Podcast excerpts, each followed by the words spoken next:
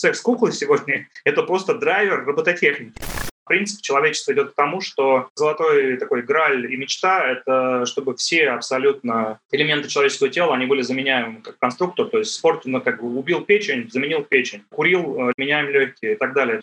В долгосрочной перспективе практически все будет обслуживаться машинами. Человек очень не любит прислуживать другим людям отличить вот визуально машину от человека лет через 10 будет невозможно. Можно будет только вот когда ты вступил в диалог, понять, нет, это не человек. И чтобы вот эта грань стерлась, ну, пройдет еще много лет.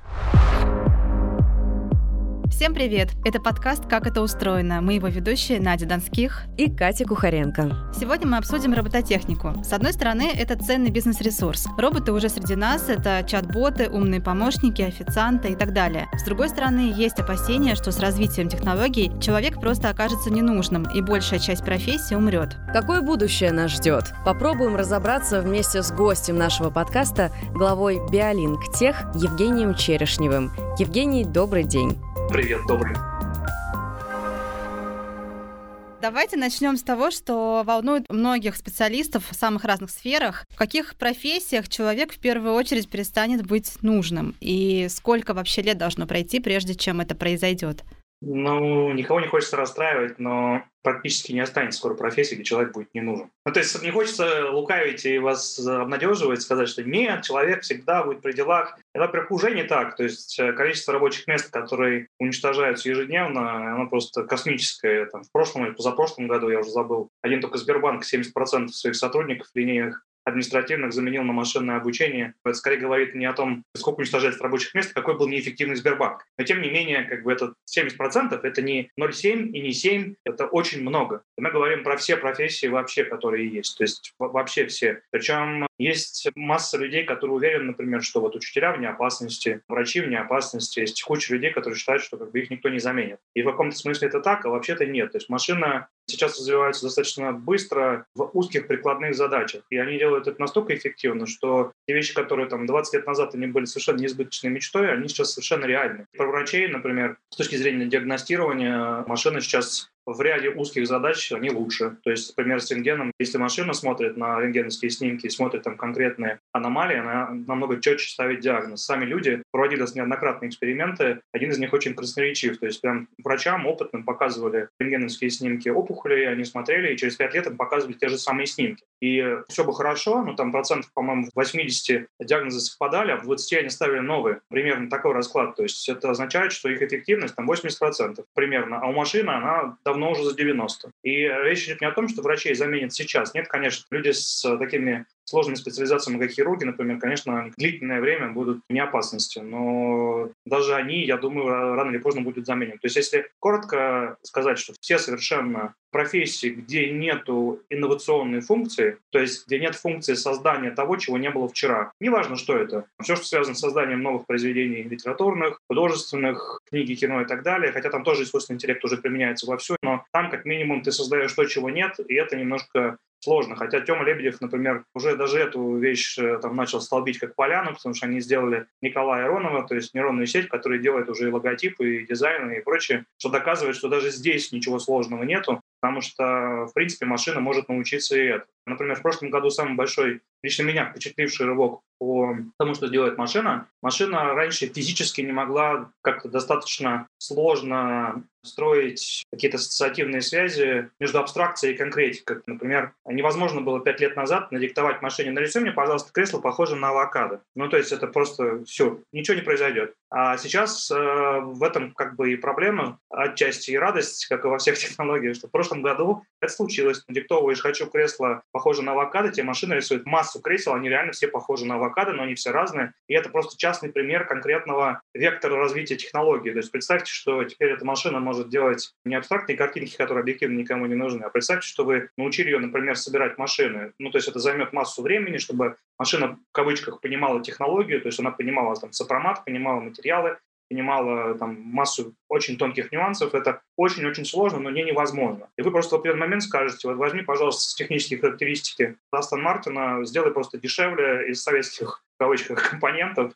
смотри, где это будет собираться в России, легче, чтобы эффективнее был двигатель, меньше выброс и работал на электричестве. И вам машина это сделает. Все, что нам после этого сделать, это просто нажать на кнопку и одобрить сборку. И вот в этом подвох, что а где здесь люди, которые на конвейерах работают, которые там что-то собирают. Ну, то есть не нужно столько людей на заводе, они действительно там все меньше и меньше нужны, потому что машины все лучше и лучше работают. Сотни миллионов вещей мы можем собрать вот так. Но когда такое было возможно? Да никогда такого не было возможно. Это должно было быть всем миром. В Германии собирали машины, в Америке собирали машины, в Японии собирали машины, в Советском Союзе собирали машины, в Италии. И мы все как бы собирали машины, и все друг другу как-то что-то продавали. Была специализация. То есть если хочешь двигатель, который называется там FU Fuel Economy, то есть типа, ну нафиг экономия топлива, это к американцам. Там можно получить двигатель 6,5, как он называется, американский мускул. С точки зрения эффективности к нему вообще никаких даже ожиданий, но он, конечно, вот дает тебе какие-то эмоции. Японцы научились снимать с какого-то небольшого двигателя, там, 1,2 литра, какое-то космическое количество лошадиных сил. Да, ты нажимаешь на педаль, он звучит как бешеная кофемолка, но они же умеют это делать, еще и бензина мало тратится. Немцы сделали как бы и то, и то, и еще улучшили, потому что ты у них просто можешь найти все, что угодно, и, в принципе, что все равно будет работать. Сейчас все это консолидируется, консолидируется, и нету такого количества компаний, все меньше, и. То есть идет глобализация, крупнение, крупнение, крупнение, крупнение,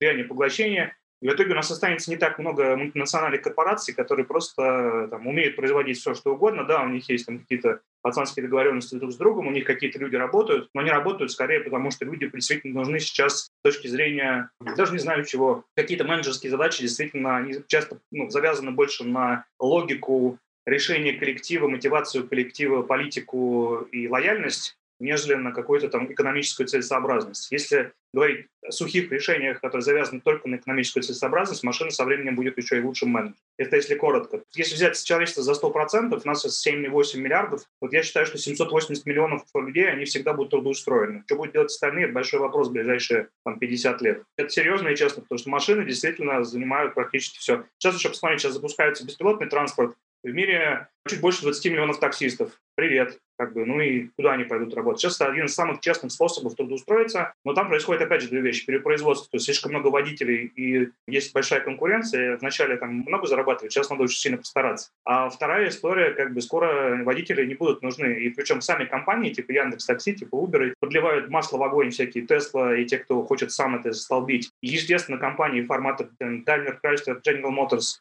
Toyota, они, естественно, хотят тоже кусочек пирога, и поэтому там у водителя нет шансов. А таких примеров их миллион. И вообще, в принципе, наблюдается такое классовое разделение. То есть есть реальный шанс, что в недалеком прям будущем если у вас очень много денег, вас обслуживает специалист-человек, который там седой, очень много всего делал, доказал, что он прям молодец, и он в том числе помогал обучать машину. Его опыт очень сильно помогал. А всех остальных будет обслуживать машину и обучать машину, и лечить машину, и арестовывать машину, потому что так проще и дешевле для социума. Ну вот в каких странах активнее всего сейчас занимаются разработкой тех же роботов? И каких сфер это касается? Вот я имею в виду самые инновационные какие-то штуки. Не, ну во всех странах практически в той или иной степени пытаются. Тут надо разделить, что есть э, программная часть, то есть там машинное обучение, искусственный интеллект, система там, условно говоря, очень-очень умной, хитрой автоматизированной статистики. Что есть машинное обучение? Это математика, возведенная в культ, по-другому названная. Вот и все. Здесь, конечно, лидерами являются две страны. Это США и Китай. Причем, если честно, с точки зрения потенциала трудно определить сейчас, кто из них э, лучше. Скорее, все-таки США, потому что то, что происходит в компаниях Google и IBM, это два, на мой взгляд, там лидера абсолютно. Google во многом потому, что у них просто какой-то колоссальный объем данных, и они купили несколько лет назад британскую компанию, которая называлась DeepMind. Этого, на самом деле, ребята очень умные. Это называется Google DeepMind. И с точки зрения того, что они делают, это космос. У них миссия звучит, э, собственно, так, что мы хотим понять, как работает человечество. Ну, то есть я не знаю, как это правильно даже перевести. То есть они, в принципе, хотят ну, не воссоздать человеческий мозг, они хотят действительно сделать полноценный интеллект. А когда такая миссия,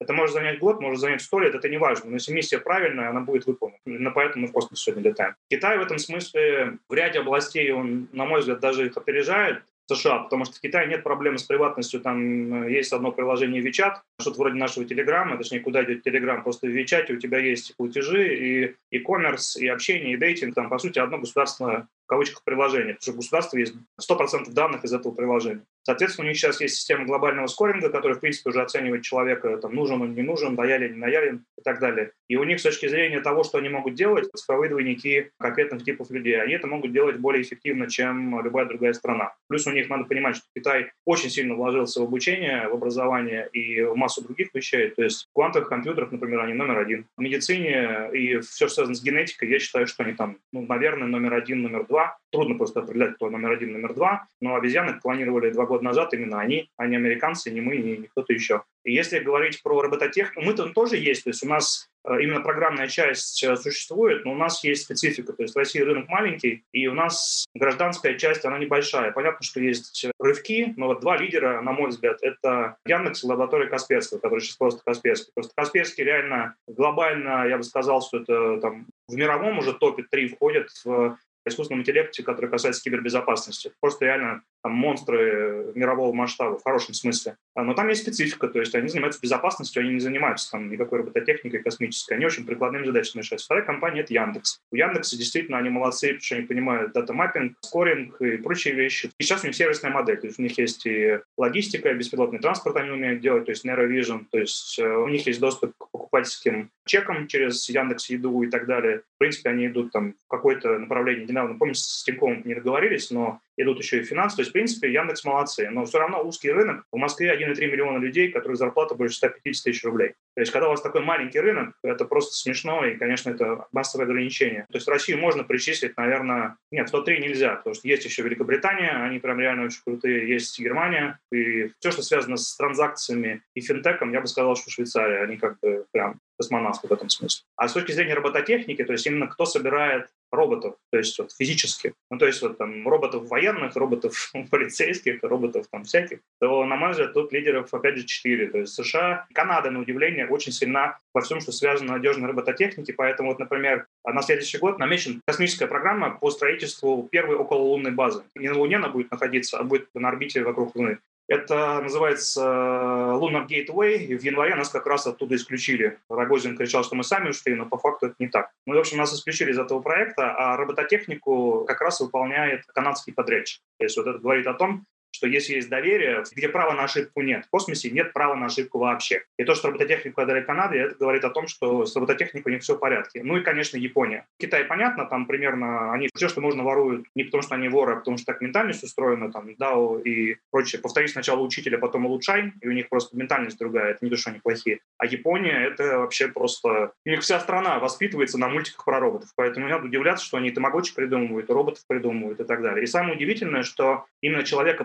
подобных роботов. Ну, не хотелось, наверное, опять же, всех снимать вот эту пелену романтики на то, что кто на самом деле двигает прогресс. Двигают военные и порно. И вот реально, если говорить про человекоподобных роботов, нравится нам, не нравится, это вопрос уже там психологической оценки. Но факт остается фактом. Секс-куклы сегодня — это просто драйвер робототехники. Потому что то, что делают японцы, американцы, ну, видимо, спрос есть, я как бы не могу другого объяснения найти. Это космос. Там, в принципе, есть уже прецеденты, когда есть робот, выглядит как человек, все тяжелее определить, что это машина, уже есть мимика, кожа не отличишь от человеческой, она теплая, есть уже какая-то там претензия на то, что есть какой-то вопрос-ответ, потому что ничего сложного, условно говоря, вставить Siri в секс-куклу нету. И это, опять же, смешно, ну, наверное, типа какой-то странный пример. Но это же правда, это же так действительно есть. То есть, когда есть спрос, есть предложение, там развивается, а дальше это может применяться уже. Сделай тут, нажать копипаст и сделать это в ресторанах, что там просто тебя встречал не человек, а андроид, это просто функция другая, связанная с обслуживанием, ничего сложного нет. И сейчас, в принципе, прецеденты такие, что ну, я думаю, что такими темпами все будет развиваться. Там же есть еще сопутствующие вещи, которые развиваются с робототехникой. Это, вот, допустим, бытовая химия а, и прочие бионические направления. Я думаю, что отличить вот визуально машину от человека лет через 10 будет невозможно. Можно будет только вот когда ты вступил в диалог, понять, нет, это не человек. И чтобы вот эта грань стерлась, ну, пройдет еще много лет. Одно уточнение, то есть говорить, что робот Федор у нас это какая-то потолочная история, это не приходится, потому что все-таки тот же Яндекс очень много классных вещей делает.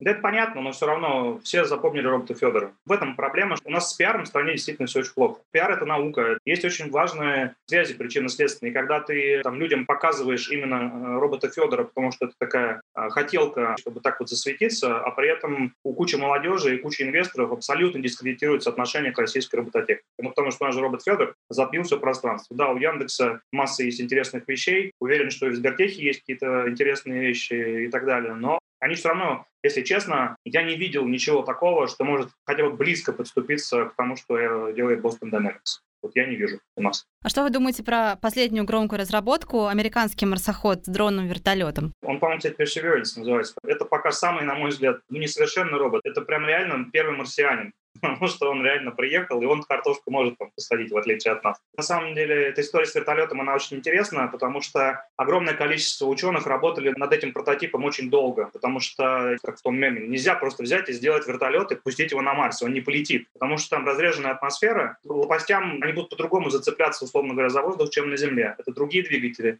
это другой принцип работы. И чтобы он там летал, им приходилось сделать ну, титанические усилия математического характера. То есть они, во-первых, рассчитывали, как правильно там летать, если там такие параметры атмосферы. Благо, предыдущие миссии дали информацию. То есть они понимали примерно, как выглядит атмосфера, из чего она состоит, какими уровнями там бла-бла-бла и так далее. И они при этом в центре НАСА, в, как бы там есть э, потрясающие тестовые возможности, то есть можно ему симулировать вакуум в большом помещении, там огромный ангар. И они, в принципе, там запускали его на Земле. Но с точки зрения вообще робототехники, это, я считаю, рывок вперед, потому что они сделали то, что на Земле в теории никогда в жизни появиться бы не должно. Это инопланетный, блин, дрон. Инопланетный дрон сделали люди на Земле для другой атмосферы, для всего другого. Поэтому это, конечно, космос, учитывая, что он, опять же, все, что космос, автоматически, ну, то есть уровень надежности должен быть такой, что просто ты его запускаешь, ты его никогда не увидишь. И он должен 10 лет давать тебе какую-то полезную нагрузку, иначе ты потратил миллиард долларов и непонятно зачем. И поэтому, как бы, я очень доволен. Американцев надо с этим поздравить, молодцы. Понятно, что там много других э, международных подрядчиков и ученых им помогали, но они реально молодцы, что они это делают. Мне хотелось бы, чтобы мы запускали, там, не знаю, если бы мы завтра на Титан делали миссию аналогичную и пытались бурить лед, чтобы найти там в воде какие-то следы жизни, я просто, не знаю, я считал, что я просто родился в лучшее время за всю историю человечества, потому что я первый человек, который это застал. А так получается, что ну, есть какое-то расстройство, конечно, у человека, рожденного в Советском Союзе, это прям, да, грустно. И самое главное, что это действительно меняет, вообще, в принципе, подход к разведке на другой планете, потому что марсоход, он двигается очень медленно. И у нас там всегда два варианта. Либо ты ему солнечные батареи ставишь, это вообще очень неэффективная история, либо ты ему ставишь ядерный реактор, жутко радиоактивный, но там же нет людей, поэтому черт с ним, пусть он там 10 лет ездит.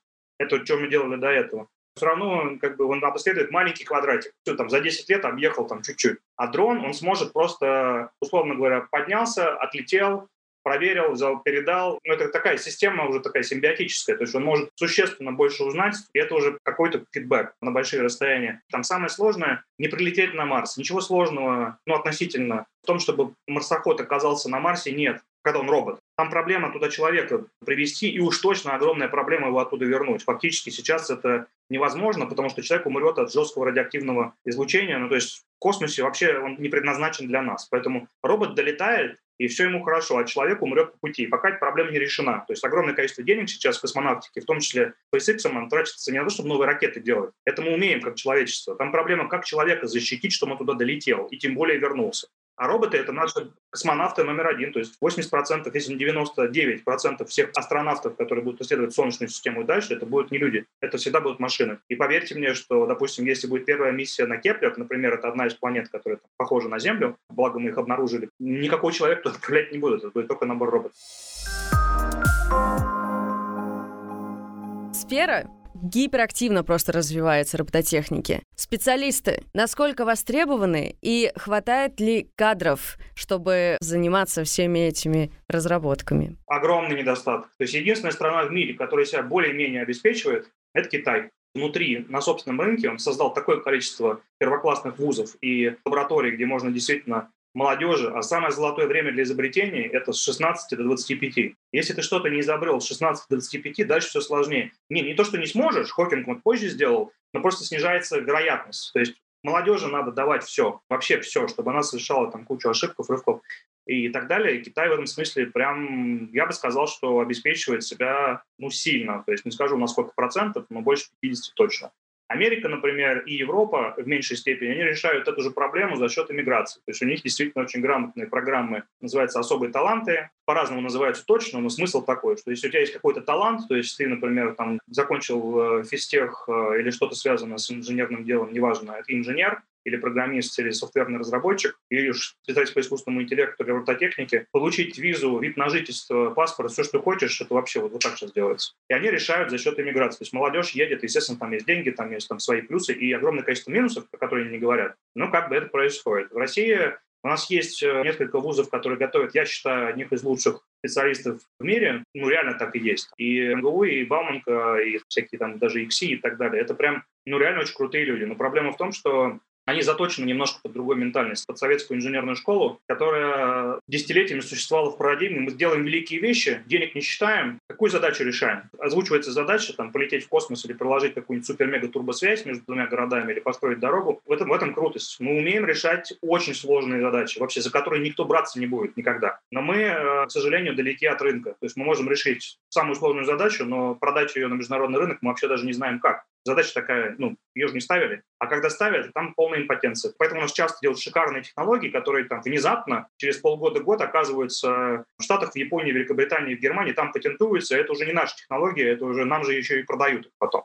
И это реально беда. То есть э, с точки зрения неупринтованности в России тоже огромная беда, потому что я вот помню даже, пока я работал в Касперском, там не хватало людей. То есть все, что связано с точными, высококачественными инженерами, нету. И вообще, вот сейчас вот мы работаем там даже в холдинге всегда открытые позиции фуллстек инженеров, которые реально умеют что-то делать руками, делать, причем не просто уметь делать. Есть же еще требования психологические, что человек был вынослив, умел общаться в группах, у него не было высокомерия, это еще другая проблема. Это прям реально грех российских инженеров. Они все такие звезды. И это все может быть иногда правильно, но когда задача пойти далеко, а не быстро, ты идешь командой. Нельзя в одиночку там, делать великие вещи. И у нас команды, они часто работают прям так себе. Именно поэтому тот же Microsoft, он с удовольствием берет индусов и китайцев, тысячами программистов, я имею в виду, потому что они э, всегда заточены не под индивидуальность. Они заточены, что типа мы там рой, который обеспечивает великое будущее. Их как бы там компонуют, перекомпоновывают, они как бы делают миллионы строчки кода. А наши как бы есть и такие, но их меньше. То есть наши в основном это дивы часто, особенно если там гениальный инженер,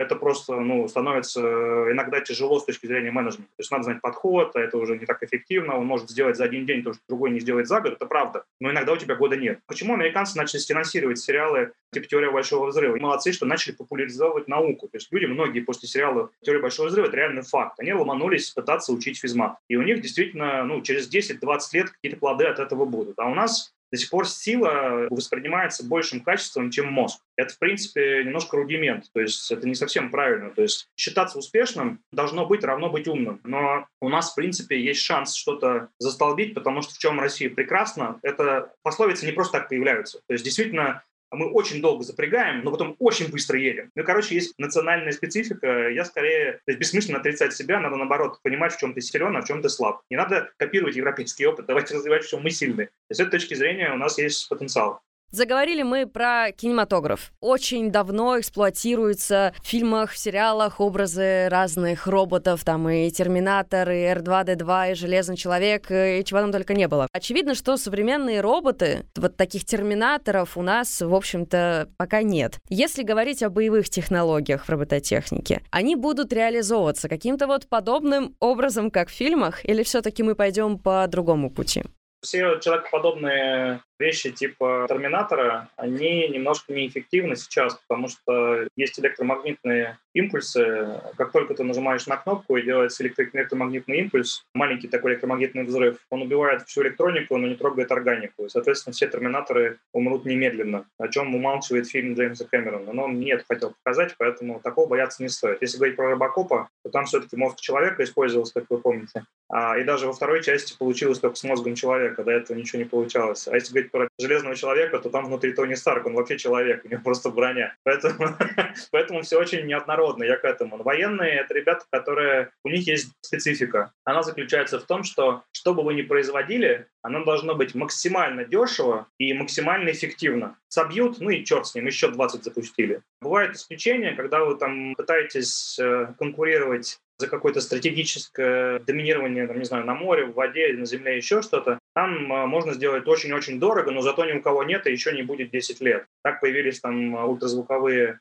самолеты типа СР-71 и так далее. Ну, мы тоже тоже сделали наш МИГ. Это такое постоянное противоборство брони и снаряда. Но вот сейчас то, что начали делать военные тех практически развитых стран мира, которые могут себе позволить хорошую развитую высокотехнологичную армию, они, естественно, пытаются смотреть и на дронов, и на беспилотники, и на, там с точки зрения именно робототехники большая ставка делается именно на то, что человек в бою не участвует. То есть есть дрон, который там летит где-то, а управляется он удаленно с джойстиков, и сидит просто солдат, который на самом деле был ребенком, который хорошо играл в компьютерные игры, его вовремя завербовали, доучили. Он был лучшим в полете в компьютерной игре, а теперь он просто будет в реальности воевать с реальными совершенно особенно патронами и так далее. Это, кстати, не шутки, то есть действительно есть даже некоторые проекты вербовки солдат будущего, которые просто через компьютерные игры делаются, потому что видно, что люди знакомы с тактикой, понимают, что делать надо, что делать не надо, знакомы примерно, как работает либо самолет, либо там, неважно, любая техника удаленное управление уже происходит. Если говорить про изменится ли что-то и будут ли делать шагающих роботов, точно нет. Скорее просто тут противоборство в первую очередь, что вообще физически возможно сделать, во-первых. То есть самолеты, например, истребители, они уже летают на таких скоростях, что если выполнять определенные виражи, человек гарантированно потеряет сознание. Ну, то есть есть предел перегрузок, который может выдерживать человек. У машины такого ограничения нет. Соответственно, если сделаете истребитель шестого, седьмого поколения, там, условно говоря, и у вас человек там не предусмотрен, то вы можете там выполнять космические маневры просто на, на диких скоростях,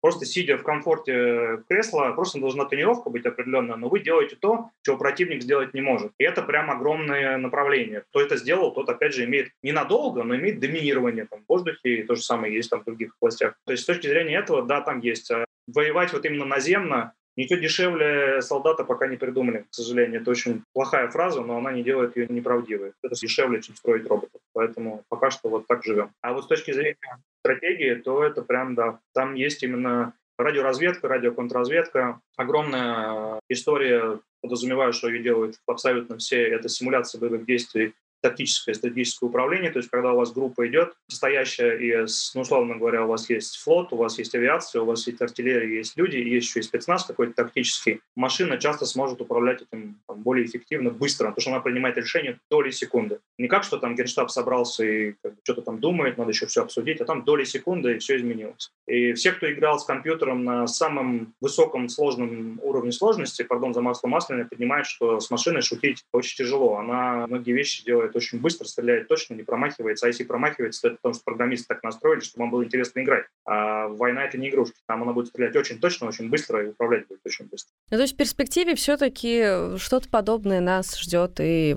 в перспективе, нет, слушайте, ну, уже, если посмотреть на последние годы э, точечных военных конфликтов, это же полигоны по испытанию подобных технологий. То есть все начиная с э, израильской войны прошлого века, когда там некоторые интересные тактические были применены решения. Танки не, не пошли в лоб, а расставили вдоль высот, то они как бы и танки, и пушки, и ездят. И, короче, никто до этого никогда не делал. Потом то же самое сделали с дронами, а там война все время, там в секторе газа и рядом. То же самое в Сирии, то же самое там в Ираке. Испытывается огромное количество этих вещей уже сейчас. То есть мы просто надеемся, люди, я имею в виду, которые работают в технологиях, что это не будет никогда массово применяться, потому что все больше растет убежденность, что действительно следующая война может стать последней. Поэтому я надеюсь, масштабных конфликтов таких не будет. И вообще, в принципе, все, что связано с войной и там, с сферами влияния, мне кажется, оно ушло. С открытой конфронтацией на поле боя фактически сейчас все ушло в призму пиара, ну, то есть социальные сети — это все-таки информационная война. Она тоже связана с искусственным интеллектом, потому что там очень много дата-трекинга, дата-профилирования и искусственного ну, как бы, интеллекта, который влияет на мнение людей.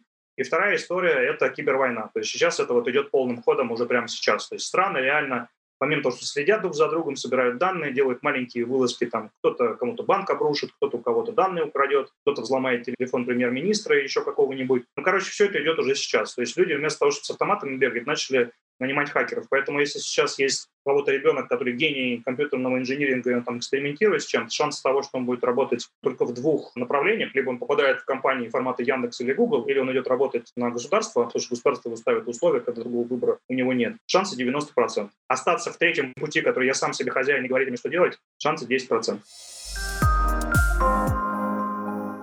Если вернуться к теме современных роботов-гуманоидов, вот один из самых широко известных, наверное, роботов за последние несколько лет — это София. И, наверное, многие помнят известный ролик с участием Вилла Смита, где он пошел с ней на свидание, и он там ведет себя как нормальный человек. Обычно она ведет себя как робот, цитирует Википедию и так далее. Довольно смешно. Но вот насколько с тех пор разработчики ушли вперед? И наверняка уже существуют роботы, которые по всем параметрам неотличимы от человека, с ними можно нормально вести беседу, дружить дружить и общаться? Прогресс огромный, но лучше всего судить о возможности робототехники, когда вы активируете одного из голосовых помощников. Это может быть Алиса, это может быть там, Siri, это может быть Alexa, это может быть Google. Вот эти все четыре аудиопомощника — это, по сути, вершина того, что может делать, э, в кавычках, искусственный интеллект, информационно-машинное обучение пока что. То есть я бы не сказал, что даже с Алисой, которой, условно говоря, наши программисты специально сделали видимость наличия собственного мнения и собственного сарказма. Ну, то есть это все равно э, как бы суррогат это все равно сделано для того, чтобы нам казалось, что она более человечная, но это не делает ее более человечной. Но при этом мы приближаемся к тому, что даже не используется проработка самого аудио, а извлечение выводов из того, что происходит в комнате, происходит в контексте то, что говорит человек, оно уплотняется, уплотняется, я думаю, что через несколько лет, там, лет через там, 3-5, но это будет просто несопоставимо с текущими возможностями там, всех этих четырех помощников, они будут действительно сильно умнее. Связано это с тем, что очень много голосовых трекеров стали условно добровольно появляться в квартирах. Взять ту же Алексу, амазоновскую, ее фактически Амазон навязывает сейчас кучу арендованного жилья, то есть приходит, говорит, бесплатно даем Алексу, у вас там плюс, что можно заказывать все голосом, то есть вы типа делаете клиентов более радостными, и мы за это денег не берем, а они, соответственно, окупают, отбивают это совершенно по-другому. И за счет того, что пишется очень много контекста, исследуется очень много контекста, они становятся более точными. Не то, что они понимают нас лучше, они просто реагируют лучше. Поэтому короткий ответ в одной фразе – нет, это не так, абсолютно неотличимого нет. Даже лучшие технологии, пока мы знаем, что это машина.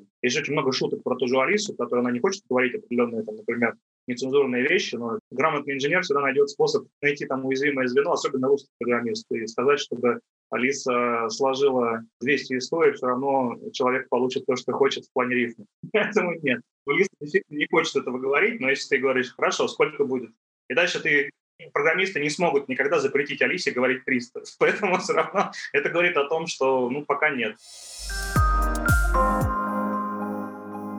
Вот э, активно используются в медицине протороботы, бионические протезы разных частей тела. Насколько в этом продвинулось человечество и правда ли, что будущее за такими технологиями? Ну, продвинулось очень сильно, то есть бионические импланты, которые, ну, условно говоря, заменяют конечность, или, ну, сейчас уже, в принципе, это немножко другая ветвь технологий, когда мы говорим про выращивание определенных органов, типа искусственной печени, например, чего многие это просто будет спрос 21 века. Очень глубоко продвинулись, потому что есть уже прецеденты, когда, например, человек был в аварии, и у него там нету руки или ноги. А, есть очень дорогие, к сожалению, пока протезы, которые настолько точно понимают мышечные движения, ну, то есть за счет, опять же, машинного обучения, там, огромного количества, колоссальное количество экспериментов, тестовых данных и так далее. Ну, то есть человек признается, что он действительно забывает иногда, что это протез. Потому что у нас мозг, в принципе, если вы скажете, что вот я все время думаю о ноге и как она двигается, это же не так мозг управляет этим автоматически. Соответственно, когда э, конечность, которая была утрачена, она заменяется на бионический, грамотный, качественно сделанный, умный имплант, единственное, о чем вы думаете, это что батарейку надо заряжать. Ну, условно говоря, там есть нюансы. Понятно, что с батарейкой их мало, но есть те, которые нужно заряжать. И здесь, конечно, космическая история. А принцип человечества идет к тому, что золотой такой граль и мечта — это чтобы все абсолютно элементы человеческого тела, они были заменяемы как конструктор. То есть спорт, ну, как бы убил печень, заменил печень. Курил, э, меняем меняем легкие и так далее. И это, в принципе, действительно все более и более реально. То есть у нас развиваются достаточно быстро технологии, которые не такие сложные, типа биохакинга. Ну, как не такие сложные? То есть мы серьезно понимаем биохимию, начали понимать какие-то параллели проводить по генетике, что вот есть определенные предрасположенности, можно повлиять, корректировать, и в теории жить чуть подольше. Усиляется это как раз с прогрессом в области бионики, что руки, ноги, конечности — это первое, но самое сложное будет, безусловно, нервная система. Никакого видимого способа замены человеческого мозга нет. Ну, то есть это настолько сложный прибор, нервная система, что никаких, вот мы даже не можем подступиться. То есть единственный, кто делает это Илон Маск с э, нейролинком, то есть у него биочип имплантируется в мозг, то есть есть прямая связь с нервной системой, но это все равно, это вообще даже не близко там, к никакой трансплантации мозга, это просто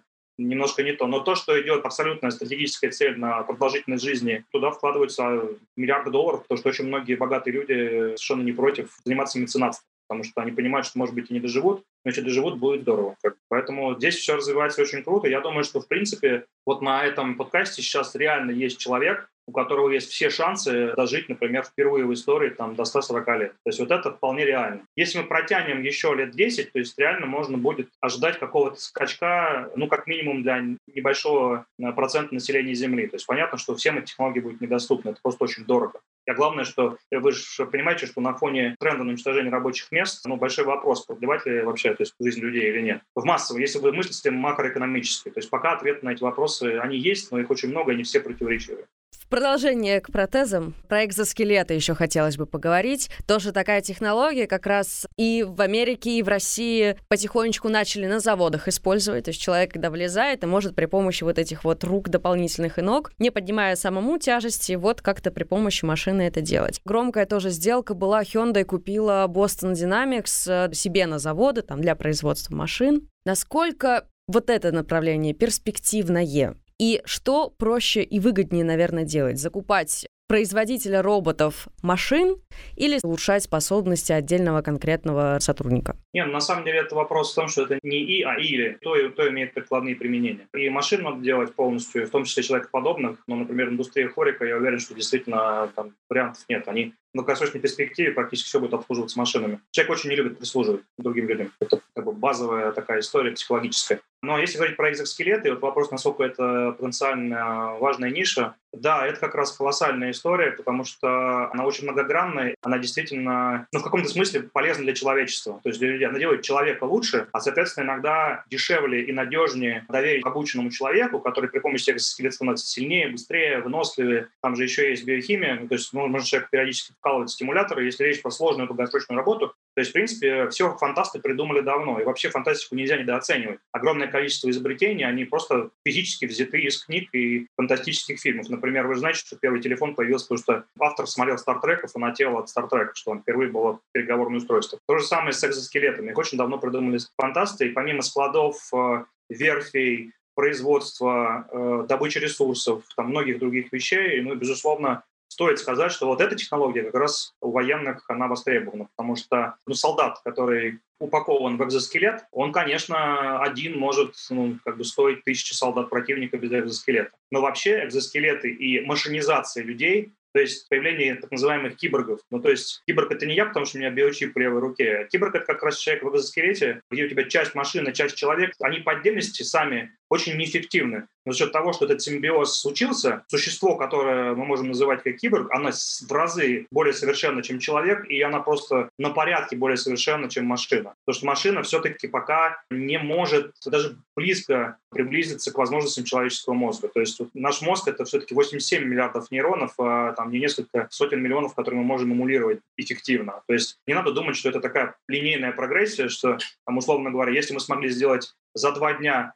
нейронную сеть 100 тысяч нейронов, что вот этот темп будет сохраняться. Нет, это как с биткоином. Вначале легко, легко, легко, сложнее, сложнее, сложнее. И до 87 миллиардов нейронов сделать мыслящую нервную систему, а есть же еще там спинной мозг и прочее, вообще даже не близко. Поэтому спасибо вам, кстати, классный вопрос. Меня про него вообще никто никогда не спрашивал, но экзоскелеты и слияние с человека и машины — это на самом деле тот путь развития эволюции, который я считаю правильным. Потому что если мы этого не сделаем, машина просто будет доминировать. То есть она будет все лучше и лучше и лучше и лучше, пока мы действительно будем нужны. А если мы вовремя начнем себя как-то улучшать, то есть просто подрезать эволюцию на повороте, что мы обычно делали, а надо сливаться с машинами, и хочется, не хочется, все, кто не хочет, пожалуйста, не сливайтесь, это ваш выбор, доживайте спокойно жизнь, как чисто люди. Ну, как бы те, кто смотрит стратегически, у нас другая проблема. А как мы должны выжить, если машины все лучше и лучше? То есть завтра мы не нужны. Кто-то должен этим заниматься. Вот есть часть людей, типа там меня, которые пытаются это все как-то развивать или правильно понимать, чтобы понимать, как с этим работать хотя бы. Поэтому, да, прям крутой вопрос, и это прям неизбежно. Там проблема, опять же, там самое слабое звено у человечества — это энергетика. С точки зрения массы технологий и фундаментальных наук, той же физики, мы реально очень классные, то есть как биологический вид. Мы, например, совершенно точно понимаем, как делать, ну, относительно легко понимаем, как делать э, то, что было показано в фильме «Назад в будущее», вот, например, скейт, который летает над поверхностью, это, в принципе, можно сделать. Проблема в том, что, чтобы это сделать, нужно такой объем энергии, который, там, не знаю, полпланеты Земля надо обесточить, чтобы этот скейтборд летал. Ну, я утрирую про затраты, но масштаб большой. Или там то, что Док Браун летал на машине, который, опять же, там, отрицает привычное отношение человека к тому, что возможно или нет. Мы это все умеем, но проблема в том, что энергетика у нас в основном сейчас завязана на природные ископаемые, а не на технологии формата ядерного синтеза. Но здесь хорошая новость, что первый реактор ядерного синтеза, то есть это как раз тот реактор, которым Док Браун из будущего пролетал, в машине стоял мистер Фьюжн. Вот мистер Фьюжн — это, собственно, ядерный синтез. Это принцип, по которому работают звезды. То есть вот Солнце, оно сейчас сжигает водород, и потом будет сжигать гелий, а потом оно там постепенно-постепенно умрет. Но смысл в том, что звезда — это реакция. И мы нашли способ человечества много десятилетий назад осознать эту реакцию, но мы не понимали, как это вообще воплощать. И нашли способ. Сейчас вот во Франции достраивается первый реактор ядерного синтеза, и там зажигается маленькое солнце в электромагнитной ловушке. И если это будет сделано, тогда у нас будет шанс, чтобы и экзоскелеты были другого формата, и дроны начнут летать в перспективе не 20 минут, а 20 часов и на Марсе, и на Земле. Я немножко тут утрирую, но я просто хочу показать потенциал. Сам по себе ядерный синтез, он дает дешевую энергию в других масштабах, то есть просто несопоставимых. И я считаю, что э, вот человечество где-то начиная с 20-35 очень хочется дожить и все это увидеть, но будет прям качественный рывок. То есть вот то, что делает ядерный синтез в 25 году, это примерно то же самое, что когда первый конвейер придумали. Или Эдисон придумал лампочку. Вот будет такой же рывок. Просто многие не понимают, насколько это важно. А произойдет ровно вот это, что человечество, вот оно было вчера со свечками и без всего, а завтра у нас все освещено, и вообще жизнь другая, и люди вообще другие. Или там не было конвейера, а завтра все без лошадей ездят на машинах и мечтают там в космос полететь. Вот что произойдет вот, там, в декабре 25 года. А просто почему говорю, в 35-м будет интересно, потому что для того, чтобы технологии масштабировать от тестового экземпляра, надо еще минимум 10 лет, надо, чтобы это стало как бы общедоступным. Если будут прям миллиардами долларов поливать каждый день, то, может быть, будет раньше. Ну, в общем, посмотрим. Это был подкаст «Как это устроено». Слушайте нас на сайте bfm.ru и на платформах Яндекс.Музыка, Google подкасты, Apple подкасты и ВКонтакте.